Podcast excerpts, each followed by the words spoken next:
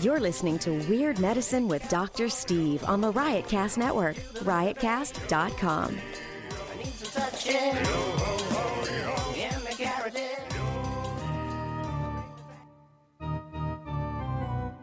I've got diphtheria crushing my esophagus. I've got Ebola virus dripping from my nose. I've got the leprosy of the heart valve, exacerbating my inevitable woes. I want to take my brain out and blast it with the wave, an ultrasonic echographic and a pulsating shave. I want a magic pill for all my ailments, the health equivalent of Citizen Kane. And if I don't get it now in the tablet, I think I'm doomed and I'll have to go insane. I want a requiem for my disease, so I'm paging Dr. Steve. Dr. Steve. No. It's Weird Medicine, the first and still only uncensored medical show in the history of broadcast radio, now a podcast. I'm Dr. Steve, and this is a show for people who had never listened to a medical show on the radio or the internet. You got a question you're embarrassed to take to your regular medical provider? If you can't find an answer anywhere else, give us a call at 347-766-4323. That's 347-POOHEAD, believe it or not. Visit our website at drsteve.com for podcast, medical news, and stuff you can buy. Or go to our merchandise store at cafepress.com/weirdmedicine. Most importantly, we are not your medical providers. Take everything you hear with a grain of salt. Don't act on anything you hear on this show without talking it over with your doctor, nurse practitioner, physician assistant, pharmacist, chiropractor, acupuncturist, yoga master, physical therapist, clinical laboratory scientist, registered dietitian, or whatever. All right, very good. Hey, don't forget to check out feels.com, feals.com/fluid. If you would like to try some, pharmaceutical grade CBD for whatever. You know, people ask me, well, does that work? Well, it's like, for what? What do you want to do? There's a lot of different data out there. I'm not pushing it for any particular thing, but if you're interested in trying it, feals.com/fluid. It's feals.com/fluid. You get 20% off.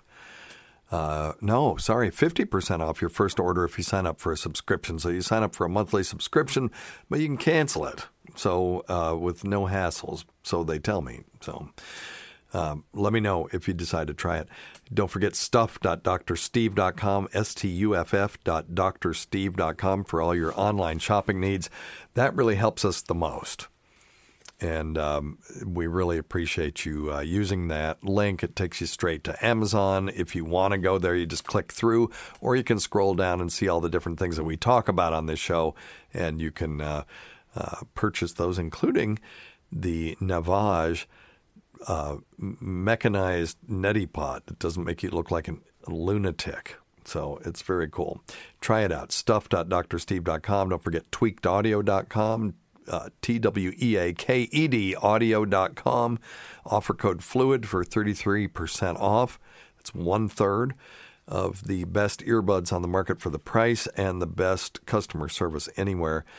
And if you want to lose weight with your old pal, Dr. Steve, and hit your ideal body weight like me for the first time since college, go to noom.drsteve.com. You get 2 free weeks. And you'll get 20% off if you do decide to purchase it. There's no points. It's a psychology app. It's about the psychology of eating.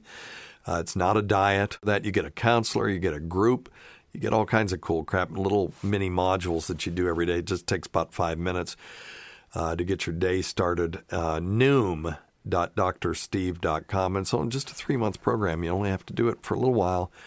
And get back to your ideal body weight. And premium.drsteve.com if you want archives of this show. So, and then we have something new, and we don't get anything from this. We're going to talk about it later on in the show as well. Is go to Tripp, TRIPP.com, and use offer code DRSTEVE, DRSTEVE, and you can get 20% off their virtual reality mindfulness app, and it is unbelievable. That's what the rest of the show is going to be about today, and we're going to do an interview with Nanea Reeves, who is the CEO of Tripp.com, and then when we come back from the interview, I will do some of your medical questions. So hang in there. You're listening to Weird Medicine. Since 2018, Tripp has established themselves as the industry pioneer in immersive wellness. What the heck is that? We're going to talk to its creator, Nanea Reeves, in just a second. They use virtual reality to deliver experiences targeting the visual and auditory systems that induced mindfulness, reduced stress. These are my claims, not necessarily theirs. Improve sleep and may even improve post-traumatic stress disorder and other conditions. Our guest today is Nanea Reeves, CEO of Tripp. Welcome to the show. Yeah, thank you so much. And I am definitely a creator, but not the only creator. We have a great team of talented people. Understood. Working on this, yes. You are, I get it. And I do want to talk about that because you have some maniacs that work for you. I'll just skip to that. Well, let's tell people what Tripp is, and then I definitely want to ask you about some of the creative elements of this. So tell our listeners what it is and kind of what it does. What's its purpose? Well, as you mentioned, Tripp is an immersive wellness platform. And we are currently distributing through virtual reality because we found that the immersion of VR seems to have this multiplicative effect of anything that you put into it. And our goal with Tripp is to create a toolkit of experiences that you can opt into to change the way that you feel. That was really our overarching goal. Yeah. Initially, we thought, could we take mindfulness structures and gameplay mechanics, sound frequencies, and bring them all together in the immersion of VR to hack mindfulness. So that was really our first goal. But I think overarching goal is, can you hack your mood overall and change the way you feel? So you feel more in control or, to use one of the buzzwords, have agency over how you feel. Sure. Well, I first became aware of you all just through the Oculus Quest app store because I was just tootling around in there because I bought a Quest for myself because I wanted to play Vader on Immortal. So great. I love it. It's so great. I mean, we're all gamers at Tripp our core. So that's even better. Yeah. Gamers who meditate. Yeah. Yeah. So, and I have a very high stress job and I have multiple roles as, I'm 64, but I've got two teenagers in the house and so I'm sorry. No, it's awesome. It's awesome, but it just I come home from work and then I really start the real work of the day. Right. And by the end of the day, my adrenaline has just been pumping and I know it's going to kill me someday because physicians have a higher mortality rate. And I've been wanting to go to the Dharma Center or whatever to do this, to meditate or do something. Mm-hmm. And I come across this app. And for people out there who have, you're just on the Go and the Quest at this point, right? That's correct. It's Tripp, Tripp with two Ps. That's right. Thank you. Right. And so I just ran across this, said, VR mindfulness or whatever the demo said. And I took the demo and it blew me away. Now, I love that. People are going to think, Dr. Steve's gone off the deep end. First off, it opens up and you're in this sort of, think Avatar, except even cooler environments. And each environment's different every day, right? Mm-hmm. Mm-hmm. Well, we knew that. Whenever you see anyone do VR in general, there's this wow factor because you are experiencing one reality, your own reality, and then you put on this headset and you really are in a new space. Yes. And I think that in and of itself has the ability to trigger awe. And I can talk about some of our design principles, in a little bit, but really for us, what we noticed when people went into VR was they go, wow, and take it off and never want to do it again. And, right. and many of us have, I have a closet full of old dead VR devices. And so when we were designing some of the core framework principles for Tripp, we thought, how do we design this in a way that will make people want to do it again and do it regularly? Yeah. Because that's really where you get the efficacy of any kind of mindfulness practice is through consistency. And so at minimum, we thought, could we trigger this? Oh, I wonder what it'll be like today. And we're continuing to evolve the experience, pushing out improvements over time. I'm super excited about what it's going to look like even a year from now. Oh, wow. As we evolve it.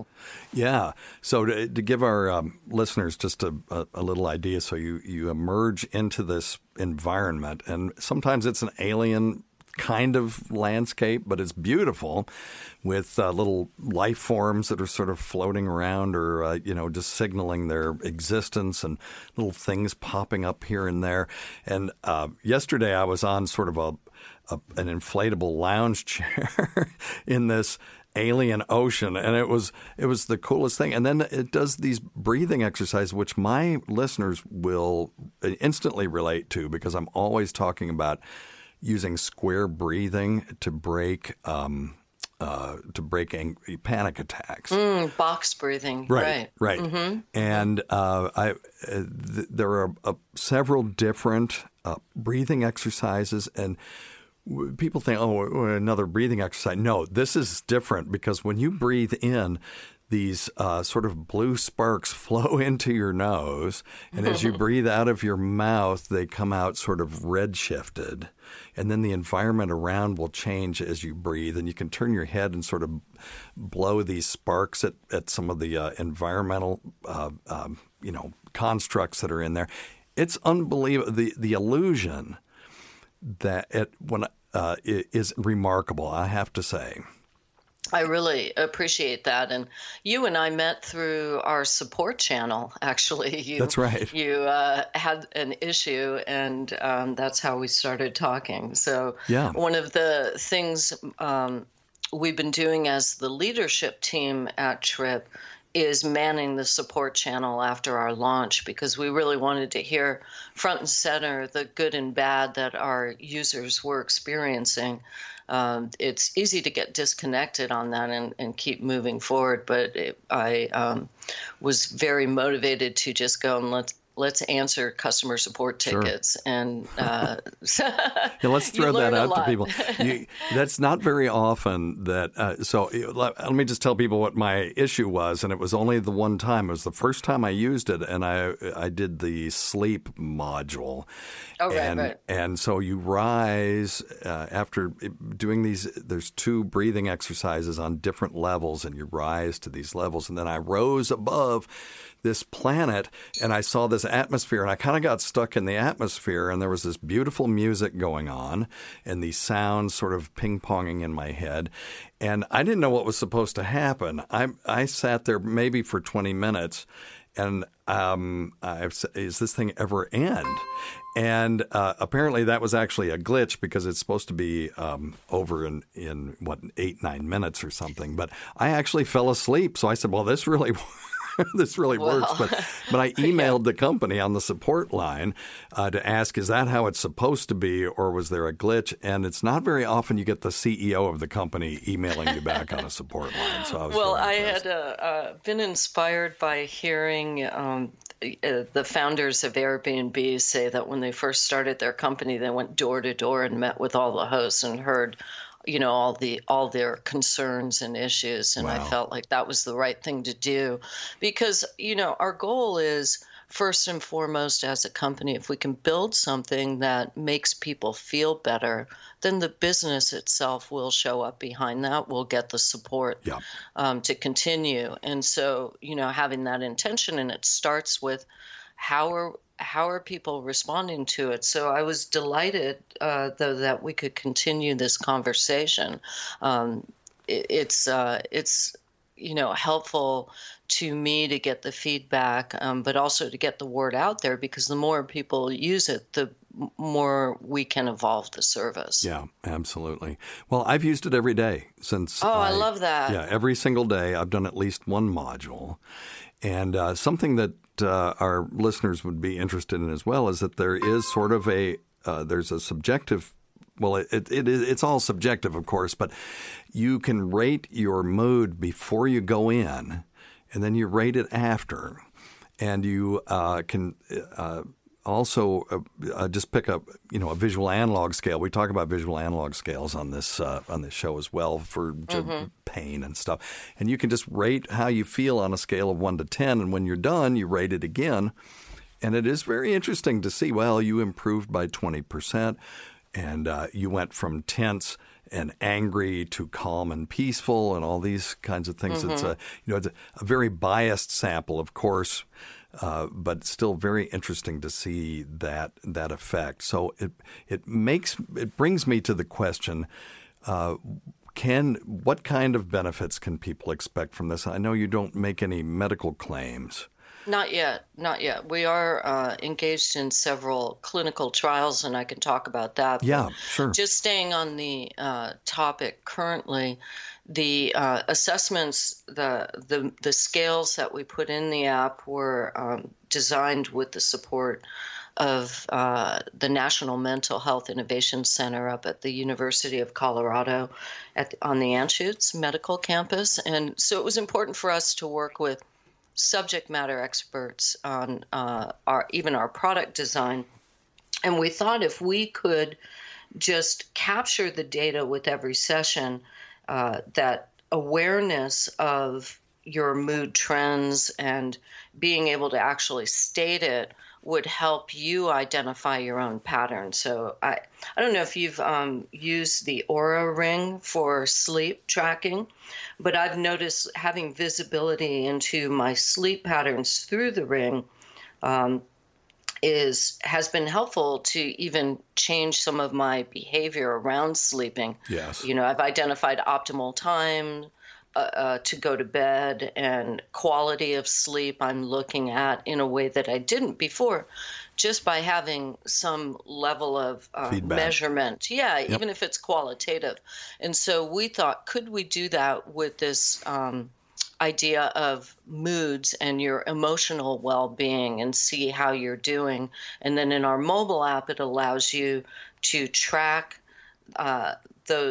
that data over time, and we're actually working on a new scoring method for your mood so that you can start to see like a daily score and an overall score.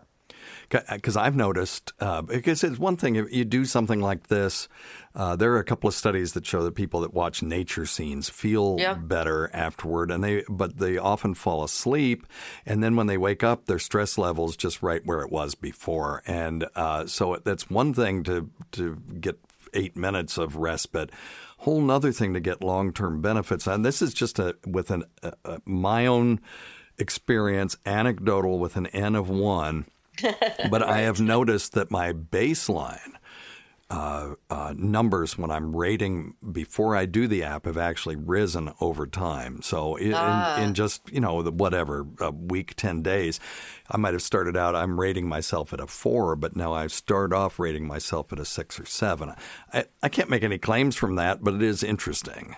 Yeah, and I think just even that you had the awareness for that as a perceived benefit, I think has some benefit to it. And I think the one thing we do know that we're doing at Tripp is the mere act of you taking this time to connect to yourself and take care of yourself for 8 minutes in this container that's designed to give you a respite in and of itself has, I think, benefits. It's a behavioral change. And our goal is not to replace any kind of mindfulness practice. I have a deep meditation practice that has influenced a lot of the design principles of the product, but it's really, can we be an onboarding mechanism for you to start to look at the way you're feeling? Like a gateway drug.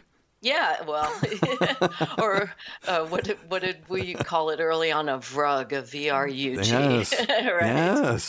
Yes. You know, this whole new category of digital therapeutics that's emerging. It's fascinating, and VR really has a place in that category of using software to in therapeutic use cases. Yeah.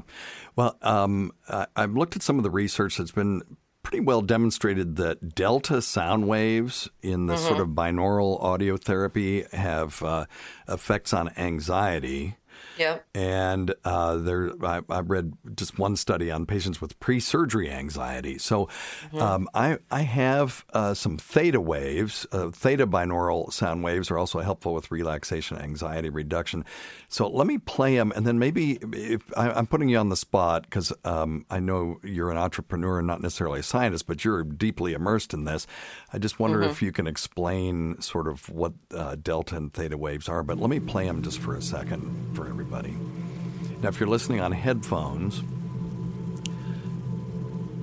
there's a stereo effect to this where things seem to be passing through your brain, which is an illusion, of course.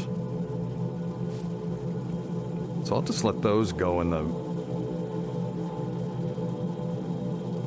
background. See, I'm starting to get relaxed already. So what are we listening to? How is that different from just me getting on my synthesizer, which, by the way, I have a nice electronic music studio here in the Weird Medicine Studios as well. Right. How is that different than me just noodling around on my Oberheim OB6? Yeah, well, I will say that all music has an effect on a human. And, you know, there's studies on certain classical music pieces that can be used to de-stress, even improve productivity. And there's a fairly decent amount of research on that. With sound waves, we thought, let's incorporate binaural audio. We do put in theta and delta into the experience. That's why we ask you to select, do you want deep relaxation or sleep preparation in our Calm Trip? Trip is definitely better with headphones rather than the in-device sound so that you can get the binaural effect. Okay. But binaural audio can be somewhat dissonant in its sound. I think it has a tendency at times to sound a bit spooky. And so we worked very closely with Justin Beretta from the Glitch Mob, who's our creative director, to incorporate binaural audio in a way in our Calm Trip that was still pleasing. And so we really hit it much harder in that part where you levitate. Yes. In the experience, yes, and you go up. Yes. And we're actually going to make some changes so that you don't hear the voiceover meditation during that part, and you can get the full effect of the binaural audio with this feeling of embodiment as you float up, even though you're sitting. These are some of the things we can do in VR that I think have some transcendent properties and can also stimulate different responses, just even awe or connection, deep states of gratitude, which can affect your vagus nerve. Starting with you just feeling more compassionate toward your own life experience and your own self. I know that sounds a little woo-woo, but there are benefits to that. It's a real thing. So stimulating the vagus nerve, you brought up something that's interesting to me because we do vagal nerve stimulation for chronic pain. Right. And there is a branch of one of the nerves going to the helix of the ear that actually interfaces directly with the vagus nerve, so you can you can access it from outside the body. Is that what you're talking about? How are you stimulating the vagus nerve? It's not so much stimulation, it's more activation. Okay. And so it's different than doing the manual stimulation that you're talking about, which is, very effective, but can also be invasive. Right. But there are things that you can do to activate it. There's some people will call the vagus nerve the Oprah nerve because it can be activated through images of seeing people in acts of compassion, helping other people, looking at small animals, infants as well, can stimulate this response in you. That's fascinating. What do people need to use the Tripp app? Can you do this on, say, a VR on your cell phone, you know, the people that have the Samsung that just snaps into a headset, or what do you recommend? We are available right now on the Oculus Go the Oculus Quest. The Oculus Go is at a very affordable price point. I think the current price they're selling it for is $149. Yep. So these devices have really gotten much more affordable than, what they were even just a couple of years ago. And you have an Oculus Quest. I feel that's really next level. You don't need a computer for it. You just need the device itself. We like to recommend that people use headphones. And what we found with the phone devices is just that little bit of latency from the phone to the VR device, even though it's sliding in. That's really, I think, what was causing in the early days a lot of the motion sickness that people were experiencing. And a lot of the manufacturers have deprecated that functionality now. Because of that, we've got these great devices. Because of devices like the Oculus Go and the Quest, I will say that the research now is really evolving on using VR to address different mental health issues and even some physical in the area of pain management. Right. We're doing a research project funded by the NIH right now in addiction recovery. A two-phased grant was received to do this, and we're really excited about that. For me personally, my family has been devastated by the impact or effects of drug addiction. I lost my sister to a drug overdose about 5 years ago. I know. It's, I think, the most painful thing any family can go through is to watch someone you love just completely destroy themselves through addiction. And you feel very powerless over it. And I know that I'm definitely not alone. And, just from a pragmatic standpoint as well, in the workplace, issues with addiction can have a huge effect. And so, we're excited about the ability to be able to go do evidence-based research and start to see how we can use our technology and evolve it in ways that can support different indications, be an intervention for different problems. Yeah, I'm going to be applying for a grant. I called the research department at our cancer center this morning before this call,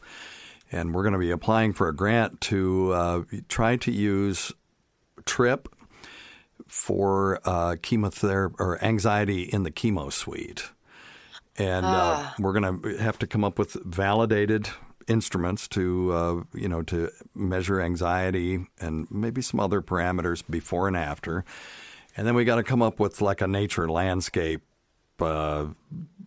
environment that we can use as our quote unquote placebo. Yeah, the sham. Yeah, right. Yeah. And we have a nature environment in our more content section in the video, so we certainly could use even within the same. We'd love to support you with that. Okay. Anything we can do to provide the devices, and I'd be happy to share with you some of the IRBs that we've had approved. That would be great. For I'm going to New York next week to kick off a new research study on reducing anxiety in a psychotic and schizophrenic population. Weirdly enough, they respond better to these fantasy environments on some initial feasibility testing that the researchers had done. The frame to go into an environment where they had some real-world frame of reference, but then the sensory dissonance, so if you're on a beach and you don't smell beach or feel beach, the brain kind of goes on high alert, at least in this population, like what's wrong? kind of like an uncanny valley response that you get with robots. Absolutely. And so, you know, we had read some early research. I can't remember. I think it might have come out of UCLA on that sensory dissonance in virtual reality. And so we made some design assumptions that if we brought familiar objects in, like a seahorse or something that you go, oh, I know what that is, but we put it in environments that you've never experienced before. There's no expectation. Right. And that might trigger an ability for you to let go and relax into it with a wow or awe kind of response. Yeah, that's fascinating because you're putting people in an environment where there's zero expectations of smelling anything because they're in a sort of, you know, an otherworldly place. Yeah. And so what does space smell like? Yeah, right. Right. I don't know. Exactly. It's fascinating. Let me ask you, what maniacs code your landscapes? Because these are not normal people. That's funny. You know, and we're starting to open up our toolkit to other developers to design Tripp experiences. So I've been searching for more maniacs out there. I just don't get H.R. Geiger, you know. The worst thing that could happen is, Tripp decides to do a Halloween edition and start, you turn around and start seeing scary things, because that would terrify me. I'm so... Well, a lot of the early VR experiences, and it's weird, they're very popular, you know, are basically designed to scare the crap out of you. Zombies coming from behind you and all this stuff. I mean, it's loads of fun, but it really gets my adrenaline pumping. That's in no way stress reducing. No, and I think in the wrong context, it could actually, you know, we have to be responsible. Of course. And I think, you know, we saw that and we thought, well, could we take that same powerful effect to make you feel like you're, you know, hanging off of a cliff or being attacked by zombies for real? Could we? Yeah, of course. Could we use those same principles to help you de-stress? Let's start with de-stressing and be less agitated, and maybe insert a little pause so you don't really send that email that you know you're furiously writing. And these things will have major benefits. They're the same kind of benefits that you get from a deep meditation practice, but we find that adherence to a daily practice is really, I think, an issue for a lot of people. We know we should do these things, just like working out, but you know, how do we stick with it? I think the motivation becomes more of the challenge. So I think VR, mobile apps, all of these things have a place to be assistance to help us, but ultimately you're the one that has to build that muscle. And so going back to the maniacs designing it, you know, they'll start to create stuff and think, wow, this looks really cool. And then I'm sort of the person that goes, yeah, but how is that supposed to make someone feel? Right. And so we look at a lot of research around, and some of it is pseudoscience that we'll look at, but it has some design principles, the way we incorporate sacred geometry. We read some research on the fact that fractals have a pleasing effect on the mind, and that might be the reason why when we take psychedelics, our brain produces patterns, because it's trying to stabilize itself. Well, I wouldn't know. Yeah, me neither. Was that the laugh track? I love that. Of course. I need one of those in my life. Even that, we should do like a. I want to do a bunch of trips that have guided meditations from comedians. I think there's some joy to laughing, right? Absolutely, I agree. They're very healing. There's even like a whole practice you can do about smiling when you're unhappy, even if it's forced. It's the, you know, those muscles that can actually lift your mood. So we're looking at all these different things, but it always goes back to how is this going to make you feel, right? Are these colors calming and pleasing. And you know, what's interesting is that can vary by region, because red in the West, you know, is used to generate energy or even anxiety, which is why a lot of fast food restaurants use it. They want to get you in and out. But in Asia, red, you know, has very different properties to how people respond to it. It's considered a lucky color. Sure. It's what you wear when you get married.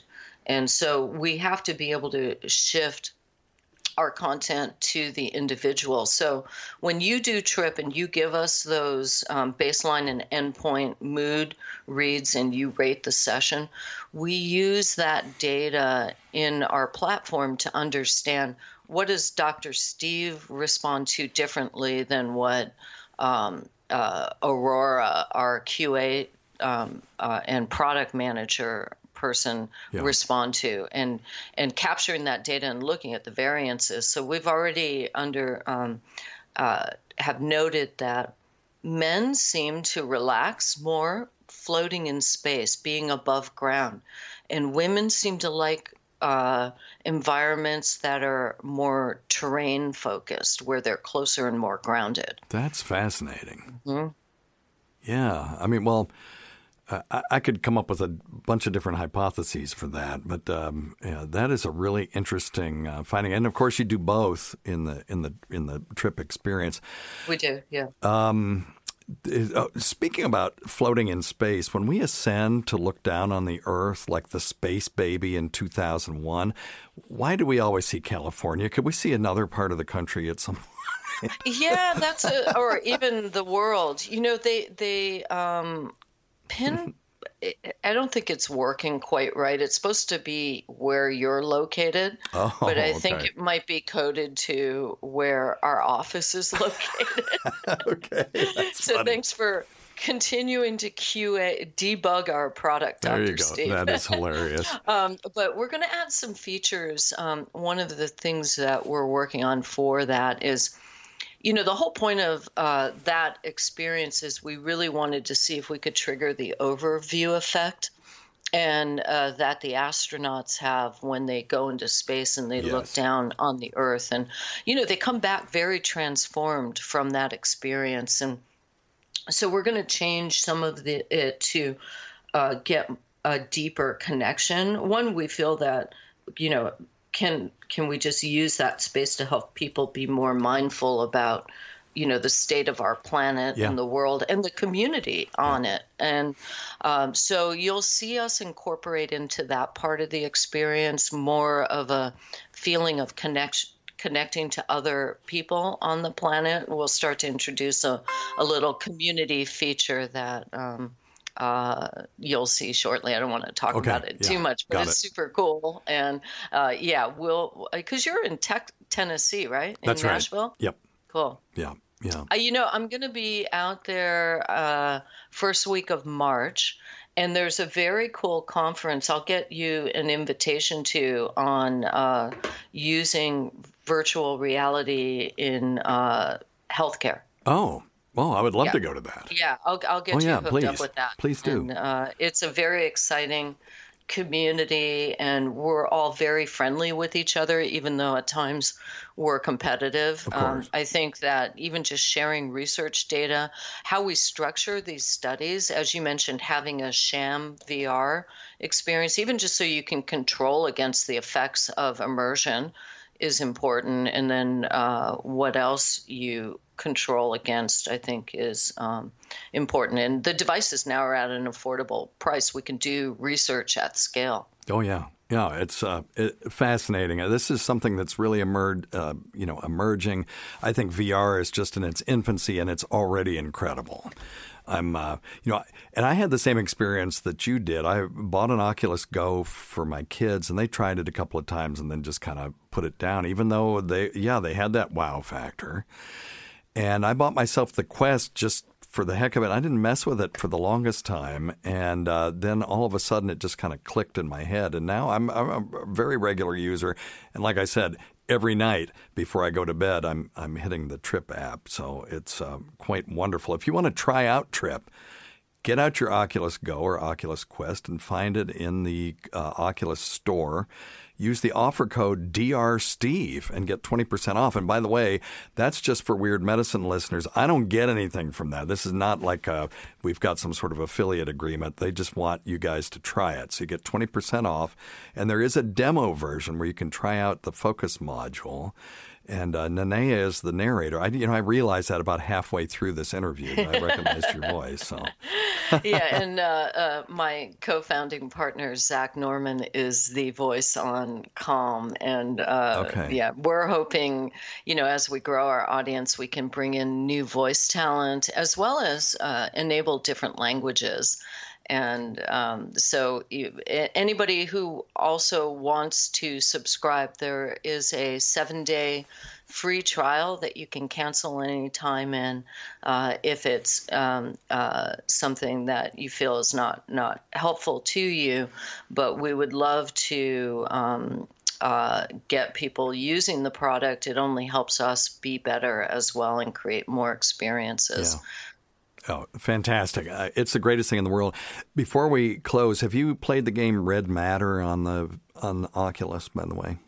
No. Okay. Is that on the Quest? It is. It's on the Quest. The textures in it are so realistic, and the puzzles aren't very, very difficult. It's a fun game. But the reason I bring it up is at the very last module, mild spoiler, you're on a moon of Saturn, and you go outside and you look up, and there is Saturn, as it would look as if you were standing on the moon Rhea. And I'm just telling you, I wouldn't mind if every once in a while I ended up my trip thing, floating around Saturn or something. Oh, yeah, I love that. People have been sending us their recommendations, which sure. We love. We love it. And one feature, have you tried the mobile upload of your own pictures into the experience, into the Focus Trip? Absolutely. I love that feature. I mean, just for me personally, I've used it. I used it on the anniversary of my late husband's death. He passed away from cancer about 4 years ago. Thank you. I appreciate that. And it's always a sad day when you hit that anniversary of the loss of a loved one. And, this past April, I was able to upload pictures of him and hold space for quite a bit of time, just honoring our journey and really feeling a deep sense of gratitude in a way that was so empowering, and then take off the headset and go about my day into my new life. And it was the first moment that I really understand that just by exposing these little tools to people, they can find their own way through that. We have another man who has liver cancer, using our product regularly, finds that it helps him get a little distraction from the pain that he experiences. And he's uploaded images of himself when he was healthy to remind himself who he is when he's feeling, so it's, I think a really powerful tool, and we love hearing the stories from our users on how they use it. Someone else sent us a note saying they set their New Year's goals by uploading, what they want to be or what they want to accomplish. And they meditate on that in trips. I love that. Yeah, people won't understand what we're talking about till they try it. So absolutely go try it, and you'll see. If you do the Focus Trip, you'll see what we're talking about. There are these sort of orbs that move when you move your head, and they'll have different. When you start off, it's just pictures of happy people, kids, and animals and stuff. And of course, my experience with uploading isn't nearly as impactful as yours. I've got a picture of a hippopotamus that I took when we were at. At Disney World, so it's not nearly as impactful, but it does give me sort of warm fuzzies as I remember a great family trip. So, I can see so many uses for this, and thank you for being on here. You're welcome. To just tell you, I'm the hugest fan, and I look forward to actually incorporating this into my research. I've got quite a few publications in the national, or in the medical literature, and I look forward to becoming part of this sort of research community of people doing medical research in virtual reality, because I just think it's got such potential.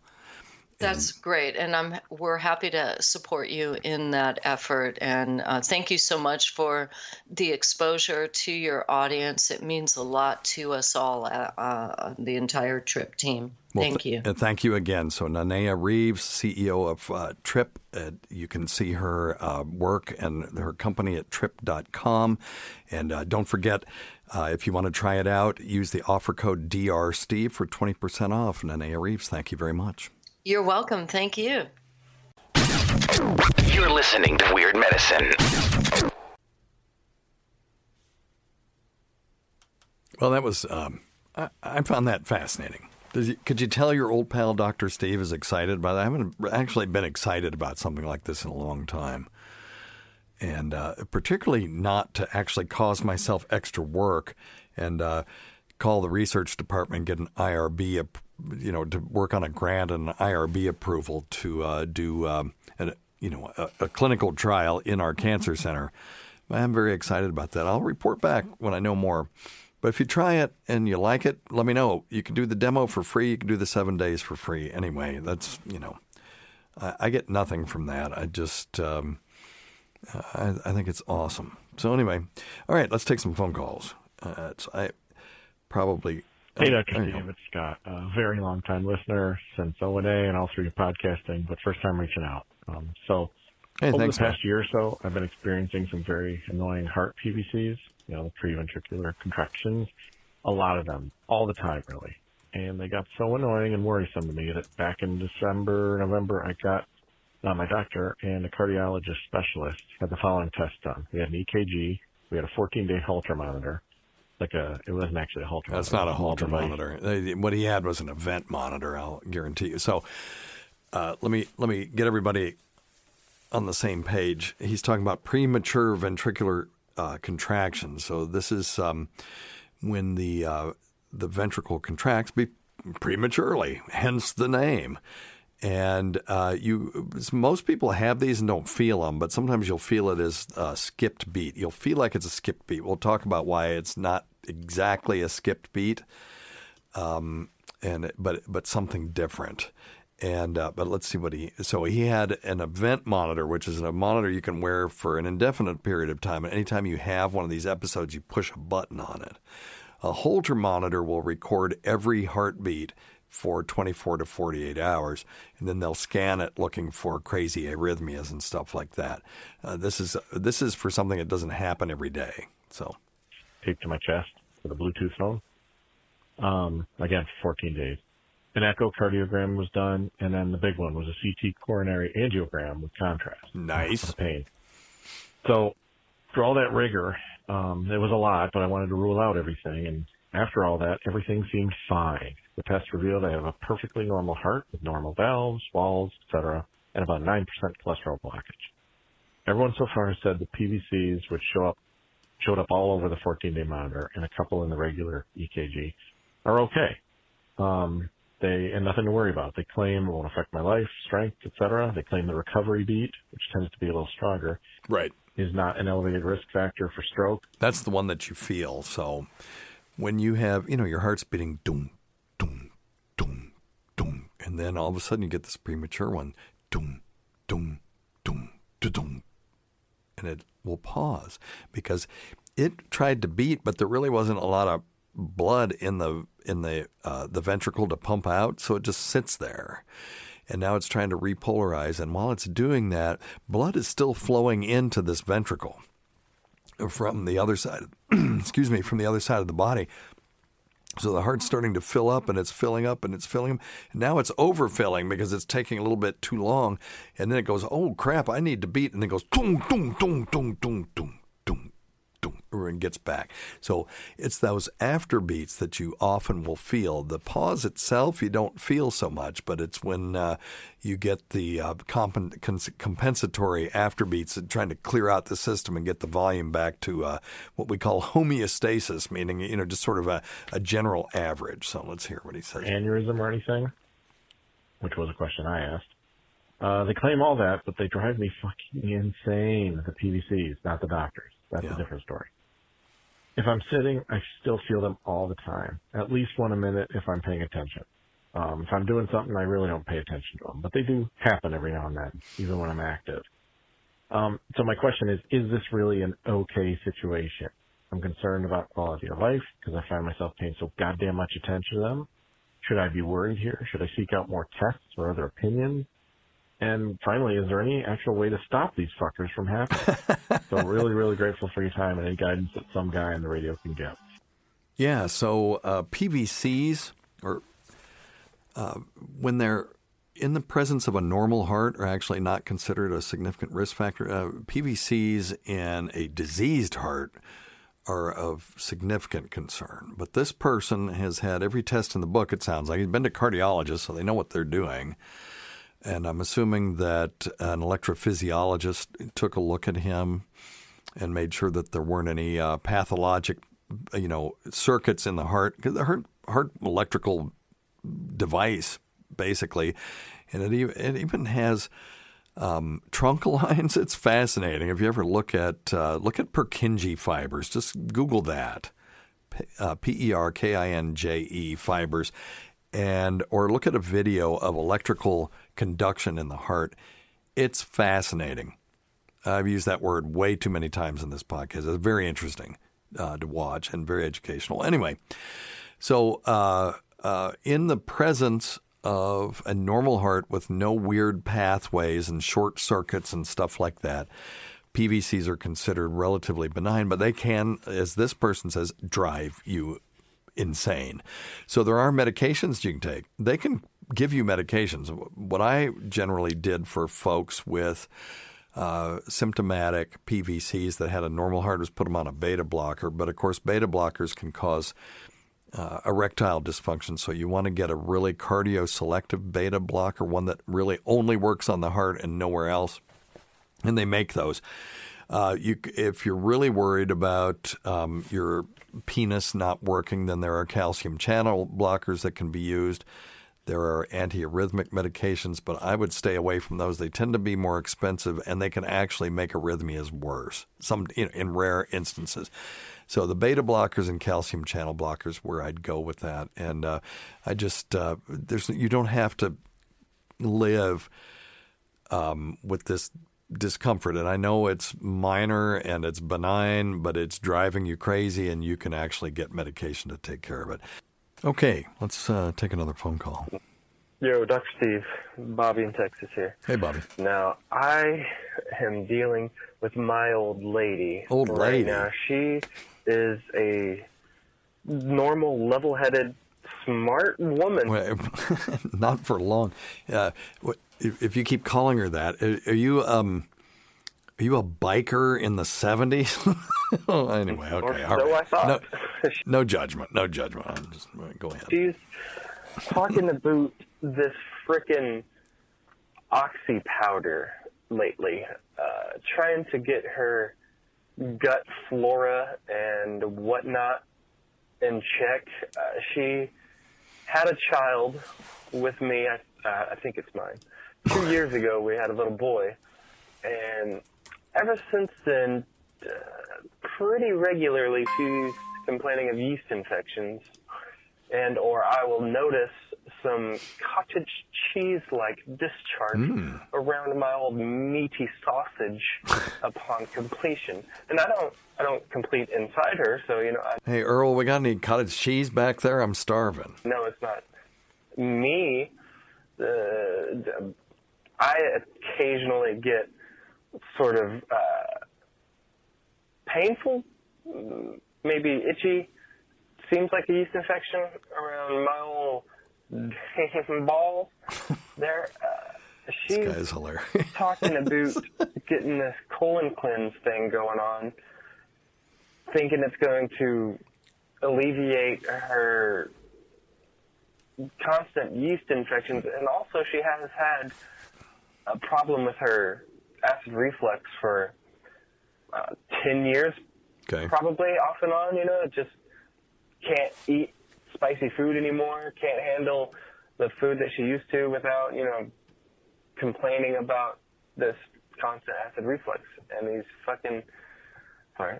These freaking yeast infections. Okay. I don't know if you know anything about this oxy powder crap. She says it's oxygen. Yeah.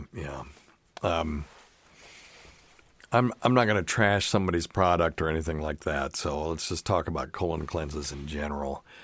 The colon is very well designed to deal with gross stuff. You know, its job is to reclaim water from liquid feces that's brought into the colon from the small intestine. As it passes through, water is reclaimed. And then its other job is to safely pass said fecal matter from, the body to the outside world. It really doesn't have a lot of, there are other things. There may be some immune properties, and certainly there's a whole gut flora thing, mind-gut connection, and a healthy bacterial colony in the colon really makes a big difference. You know, we're pushing healthy bacterial colonies on one hand and then basically putting bleach in our colon to quote-unquote cleanse it.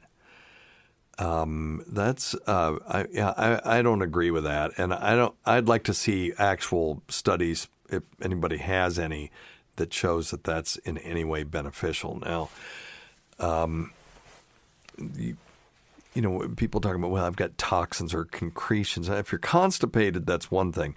There are no leathery, years-long concretions in the bowel. The bowel is perfectly capable of cleansing itself completely. And anyone who's ever done a colonoscopy knows this is true. They know it's true.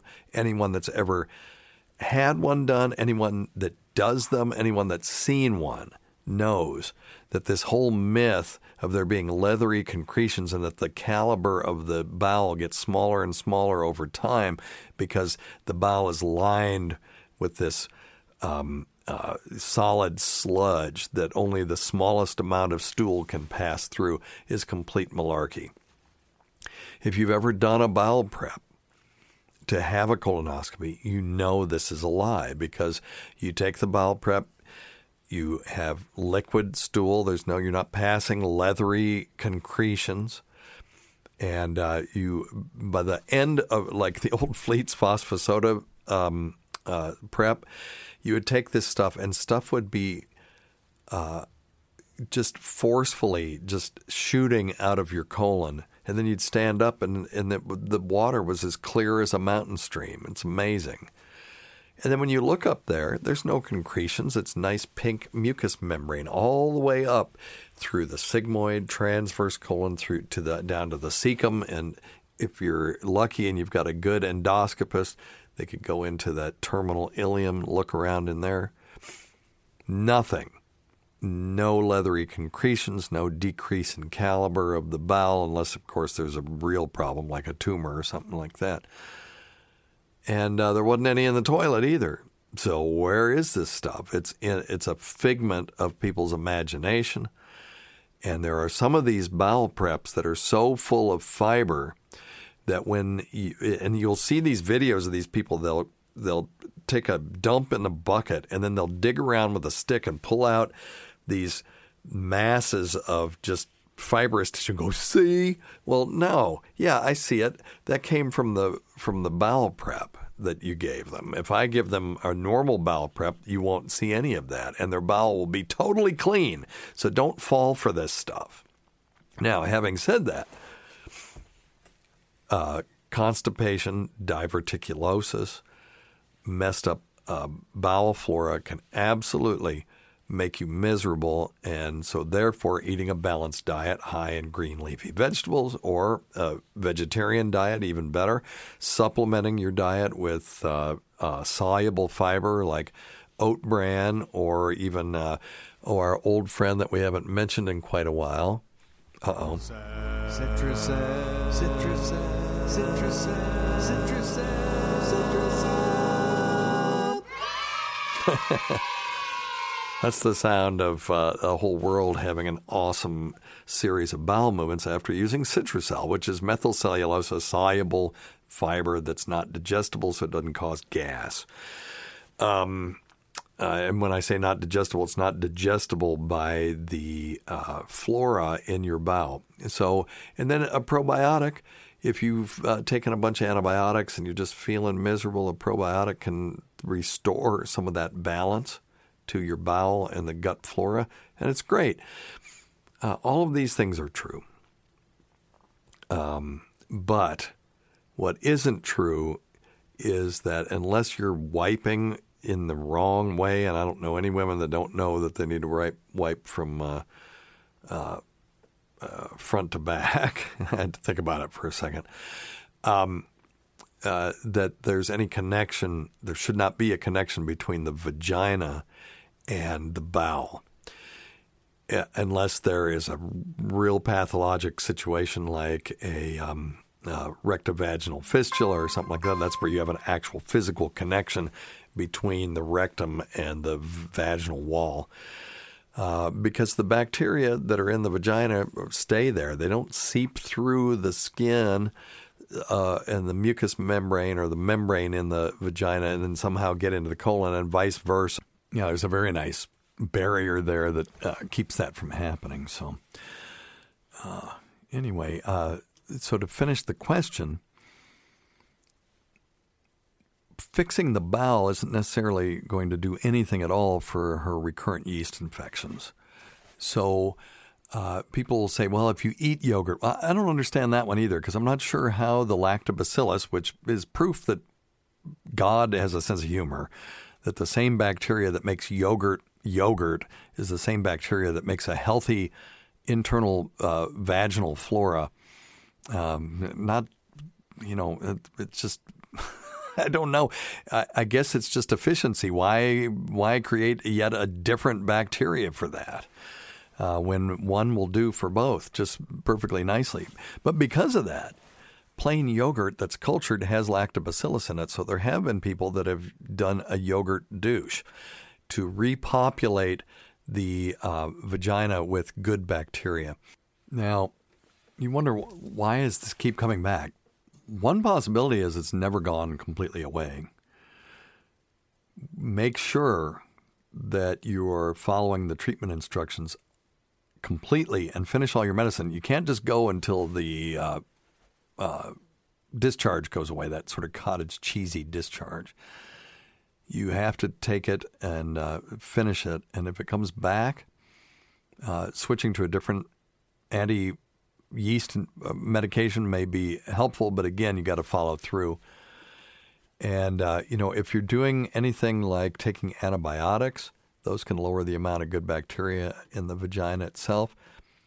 Uncontrolled diabetes, hormonal birth control, spermicidal creams and jellies, all of these things can alter the balance of bacteria in the vagina, allowing more of this yeast to grow. It's called Candida species. Now, there is some theories that wearing wet or tight clothing, like sweaty gym clothes and stuff like that, or thongs that don't allow that area to sort of just naturally breathe. It's not like it respires, but you know what I mean. Being open to the environment can create this sort of environment where yeast can grow. There's really no research supporting that anything that you're eating, it will either help or make this worse. So anyway, talk to your OBGYN, see what you can do. And now it's not impossible.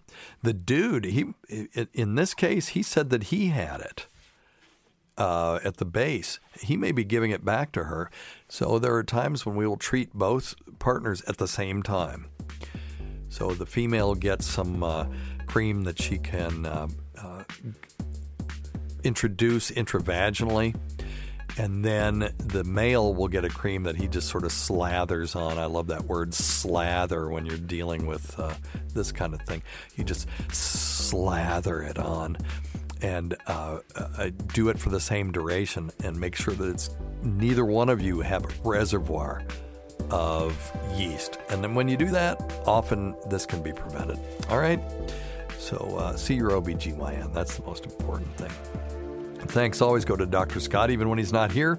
You can't forget Rob Sprantz, Bob Kelly, Greg Hughes, Anthony Cumia, Jim Norton, Travis Teft, Lewis Johnson, Paul Opcharski, Eric Nagel, Roland Campos, Sam Roberts, Pat Duffy, Dennis Falcone, Ron Bennington, and Fez Wally, who's an early supporter of this show, has never gone unappreciated. Listen to our Sirius XM show on the Faction Talk channel, Sirius XM channel 103, Saturdays at 8 p.m. Eastern, Sunday at 5 p.m. Eastern, on demand, and other times at Jim McClure's pleasure. Many thanks go to our listeners whose voicemail and topic ideas make this job very easy. Go to our website at drsteve.com for schedules and podcasts and other crap. Until next time, check your stupid nuts for lumps, quit smoking and get off your asses and get some exercise. We'll see you in 1 week for the next edition of Weird Medicine.